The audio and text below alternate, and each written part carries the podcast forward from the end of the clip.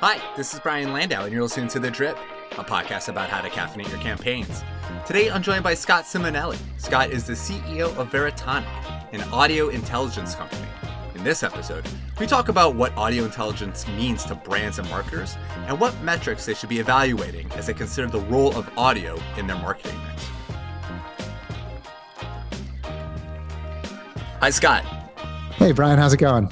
Scott Simonelli founded Veritonic to fill a critical gap in marketing the ability for businesses to make the same kind of data driven decisions about audio creative as they do about everything else, enabling them to maximize the growing opportunity around audio. A pioneer in online testing and optimization, Scott led business development at Ordergroove as the company grew from its earliest stage to working with brands like Walmart, P&G, L'Oreal, and CVS. He helped start online testing pioneer Optimost and was instrumental in leading the company from its inception through its acquisition by HP.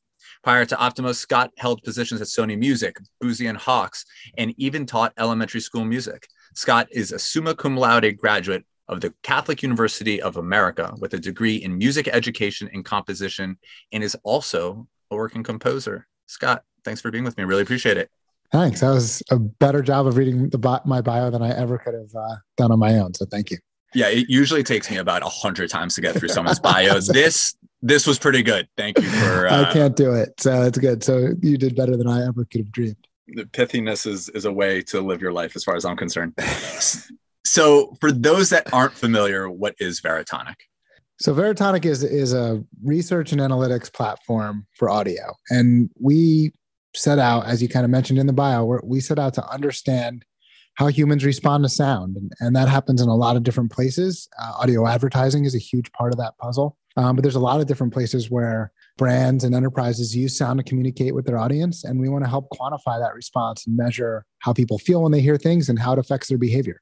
Can you help map and define the universe a little bit? Because there's sonic audio, right? And I always think about McDonald's and ba da ba ba ba, right? That's a sonic. Right. Radio creative. There's voice reads that are read by radio and, and podcast hosts. That's garnering a lot of attention uh, in the ad space right now.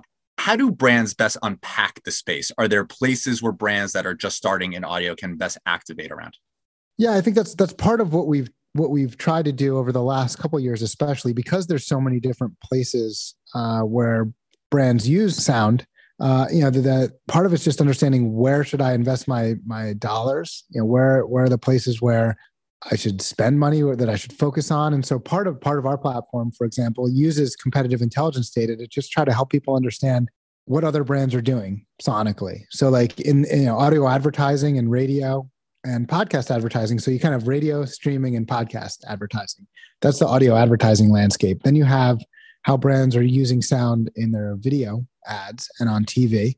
Uh, and then how you know what are the other areas? Um, it could be devices or other areas. That's that's a little smaller, right? Like you know what sound does my device make and things like that. But ultimately, what music and voice you're using across all your advertising both, both digital video and audio only that's that's the best place to kind of start and just understand a lot of it's just hearing it right forget about whether it's effective or not or how we might analyze it in our platform just like I've heard all these different things, and, and, I, and now I know how much my competitor is spending on audio. That's great, but also I heard their ads.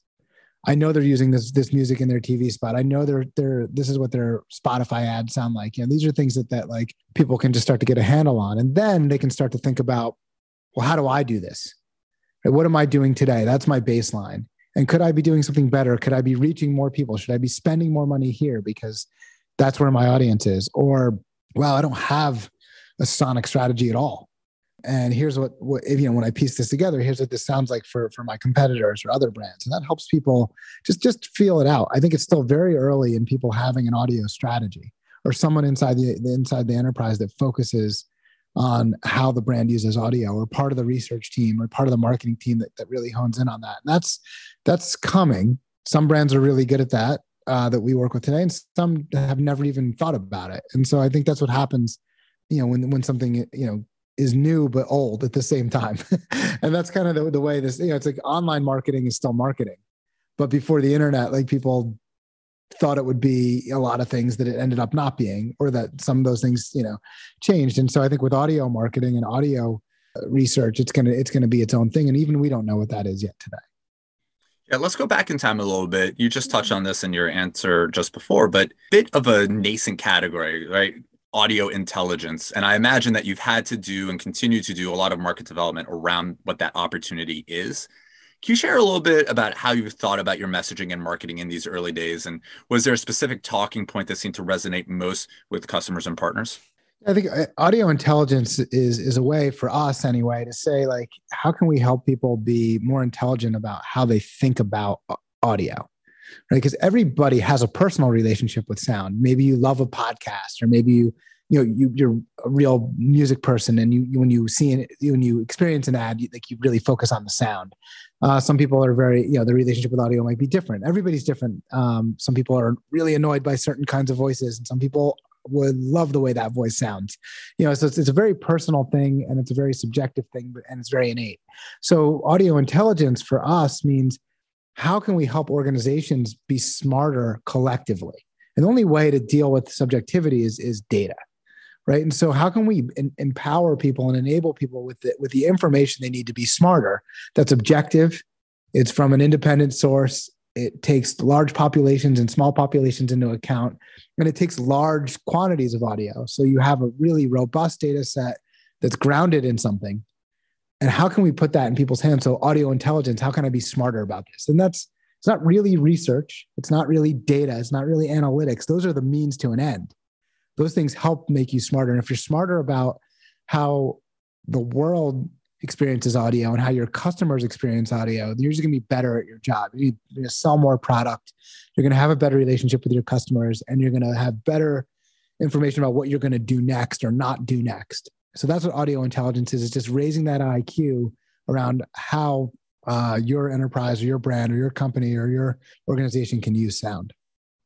I think a lot of brands today are first encountering sound through podcasts, right? This is a consumer behavior that has accelerated and it, like many other things, pulls enterprise, consumers pull enterprise into the space. I see a scenario, and I've worked on the, the other part of the desk where a brand says, We're going to buy ads in the podcast, and here's the script, and we're going to buy 50 podcasts. And so there's basically 50 different ads being cut. Same script, but being delivered 50 different ways. Can you help me think through a little bit how Veritonic helps to sort out that that type of use case, which I imagine is a burgeoning one for your business, where it's like we're doing voice reads and it's in content, and did this land? Did it work? Yes or no? There's a lot of factors: show size, personality of the host, right, authenticity of the delivery. Can you map that for me a little bit? Sure. Uh, there's kind of three stages. There's the let's call it the pre-market phase, right, where it's like I, I don't even know where to, what I should use, right? I just and I, I just want to just get some data on. All right, well, here's a, here's a, a certain voice read, or here's a certain piece of audio content. How does that stack up against other things like it? Um, and just help me narrow the field as to what creative decisions I might want to make before I'm even in market um, with whatever that initiative is. And that's that's that's where a lot of people just get paralyzed. And podcasts is, is podcasting is awesome, right? It's a great way for people to consume audio content that's very relevant to them because there's you know the, there's so much content that, that's kind of targeted at different people and it's also a low it's like a, a low barrier to entry so you're getting a lot of great long tail content but then it's like they can consume it when they want and how they want right it's not like radio where it's like on a certain time i can download this and i can kind of have this personal relationship with something that's going to be in my ear and so so the people come to audio with with that if they're creating content at, at a brand, they're they're thinking that way. So now it's like, but then there's the how do I how do I deal with this? Like, where do I start? And there's no way to say like, well, what you know, what's that benchmark? What's that norm? Where what's my baseline? So that's the first piece. And then then you might want to make a decision about, well, now I've got some content. What should I go with? And I want to I want to have some confidence here. And I, I only care about what what the content is for my audience. So it could be a podcast ad, it could be anything. And it's like, well, all right, we need to validate this. So we need to, we need to understand what to do. And that's that's kind of still pre-market a lot of times before you've launched. Like let's understand it. And so Veritonic is really helping understand, hey, this is how people in this audience responded to this content. And we're using a combination of human responses and machine learning to, to get to that place, but it's a quantitative score. So it's a definitive way to say, hey, here's this is better than this for these people. And we're very confident in that. And that helps people say, like, okay, well, let's go with that. So that's there's the first phase, which is like let's just get a benchmark. The second phase is let's get into more of a no go go kind of kind of phase, and then the third piece is okay. Now I've launched this. All right. So what happened? I, I advertised on this podcast. Did it work? Did is my brand being perceived any differently than it was prior? to this campaign and did people go buy stuff on my site did they click on this um, and so we have that kind of plumbing in place from a brand lift and attribution standpoint to say like did this actually work and that that information actually goes back and informs the next cycle of the pre-market analysis and the benchmarking. So that's really what we try to do is help people in an end-to-end way where they can decide before they've launched anything, you know, directionally what they should do. They can decide very specifically what's working and what's not, and then look in the rearview mirror and say, did it work? And then and then go back again. And, and we try to piece those things together. For podcast advertising, that's a great and streaming uh, radio and for terrestrial radio there's from from kind of a publisher and advertising standpoint the the network is there to do that. It's a little more difficult for music and, and voice in the context of video um, because that that's like still like blended in with a whole bunch of other content. Obviously, the visual content's there, but from an audio only standpoint, that's what's great about podcasting, and that's why it's another reason why it's growing so quickly. Uh, is it's very it's very much like digital advertising. There's a lot of ways to measure it. The, the biggest challenge with audio is you, you can't sift through it all because it takes too long to listen to it. And, you know, just like I can't listen to 50 different voice reads, I'll be here all day. Or I can scan through 50 different images or click here buttons or submit buttons or, or whatever. Um, the other thing too is, is audio tends to be more subjective. It's like you might like the green versus the red, but one voice versus another is it could be a fist fight. Um, and so it's like those things tend to be a little harder for people to decide on, and there's not a good data set there yet. So it's another thing that we're trying to, to help with. So on this back part of the phase, right, the three phases of the back part, which is like how did the campaign actually do? I heard brand lift. You know, attribution is really, really hard in audio advertising, whether it's podcasting or radio or whatever. Beyond lift, are there other elements that you're measuring against? Like, how do you define campaign performance? I guess is the specific question. Yeah, we try to look at it holistically, and because I, I, do think, yeah, attribution as a whole, like the, the concept of attribution is difficult regardless of where you're doing it, right? Because the best the best case of attribution that that I, that I can think of, and this may not be true, but in my mind, like what's better than like somebody clicked on this and bought right then and there, like on a website. Eh, that's as close as you can get. But even then, they might have seen a TV ad, heard a radio ad, saw a paid search ad. Like there's so many different you know things that can factor into a decision. You know, it's difficult. Uh, brand lift is a little better and that you can you can if you have an audience measurement uh, ecosystem where you can pull panel data and you can pre-screen people as to and and you know whether they heard the ad and didn't hear the ad. You have a like exposed audience and a non-exposed audience and you can ask them how they feel. That's a little better but you're still asking somebody. And when you ask somebody you know that that there's going to be a certain discount there right? Like well, how do you feel or why did you buy this? Like you, you can start to get into you know not really getting to the answer. And so like what we've tried to do is say okay well how much can we train our system on all these data points attribution data points brand lift data points panel response data points over a period of years? Right? So it took us five years to even get to this place where we can start to say like okay out of a lot of scenarios millions of data points you know what's the what's the quantifiable outcome here? And does this stand up to that outcome that, that we we think is going to happen so the Veritonic audio score for purchase intent is this for this ad and this for this ad.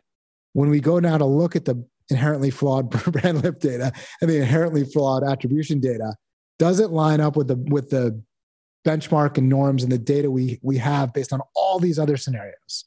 So let's ground it in something and, and insulate it a little bit. Um, and does that still hold up?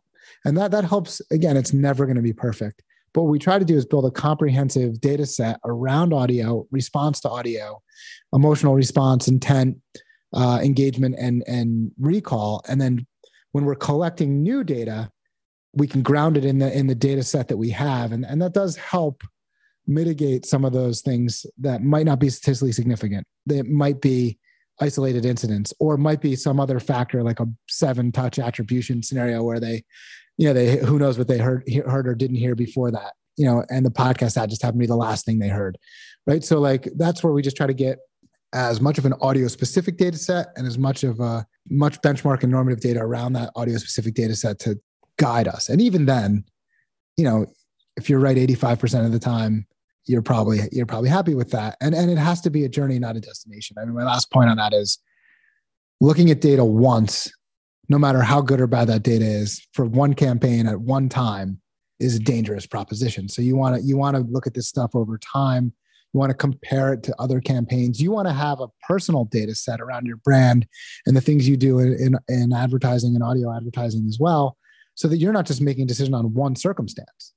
Right? It's got to fit in with the patterns and the expectations you have for your advertising, um, and, see if that holds water. And that's that's something that I think people don't do enough of. They'll, they'll run one podcast campaign and then track it. And well you know what that's very difficult no matter what data you got no matter how good it was. Well does that compare with what you did last year? Does that compare with what you did last month? And how does that compare with hundreds of other things that you may not have done? And what other campaigns are you running in the organization? And are you factoring those in to and when you do things over a lot of random situations that actually is better because then you have a random distribution of circumstances so you can say like all right, this happens all the time, or this doesn't happen all the time, or this happens frequently, or this happens infrequently, and that that can help. So that's a long answer, but I, I will say that like if we have uh, a solid data set that's grounded in in good methodology and and an advertiser and a marketer and a research team that that's in for the long haul, you're just more likely to get believable, credible outcomes. Um, and when something is off, you're going to notice um, and that's going to be the outlier. And if you don't do enough research and testing, you can't tell the outliers from the norm. I'll get you out on this question. What's your okay. advice to a brand or an agency on what a true north metric should be as they consider their audio creative? The Veritonic audio score, of course. um, but what I would say is they pay, I get paid to say that. But what we've tried to do in, in the Veritonic audio score, and I think like uh, Veritonic audio, audio score notwithstanding, it's really taking your brand, right? It's taking what you have used to measure success for your brand or, or your agency, your client, and applying that framework to audio. Uh, in the same way that the, the, most successful brands that came to online advertising and online marketing and, and, and online sales and e-commerce and whatever they brought from their existing business to the online world before the, the online world existed or to social right? If you started advertising on Facebook or Instagram or whatever, if you're if you know what you consider success, um, and you know what you consider an on-brand piece of creative, bring that to audio, and use whatever tool that is, whether it's Veritonic or whatever you're using. Plug in that framework into that tool and use that tool to, to measure the framework that you've invested in your marketing dollars and that you've invested your your brand uh, research dollars in. And and don't make audio the some other way. Make that audio creative make that audio marketing make that audio initiative. Force that to come into what you consider success. And then that will actually make the audio medium right and the audio focused initiatives that you're doing better right? It'll it'll it'll bring audio to your standards. You know don't don't like is you know if you try to just make it an audio only thing or audio creative is different from all my other creative then then we you know it's not you don't know what you're measuring you don't know who you are. You know who your brand is. And and audio can if the right data providers like a veritonic we want to we want to know what, what the client wants to measure and we want to build that. But if we don't have something that holds up to their standards today then we have we have to go build that right? we're not trying to create some framework out in, in uh, you know on an island somewhere that like people have to go conform to um, brands have ways of doing things that work for them and we need to we need to give them the data set that, that helps them um, better understand what they what you know what they consider core to their brand and what they consider the KPIs that they live and die by. I'm joined today by Scott Simonelli. Scott is the founder and CEO of Veritonic. Scott, thanks for all your wisdom today. Really appreciate it. No, thanks for having me, Brian.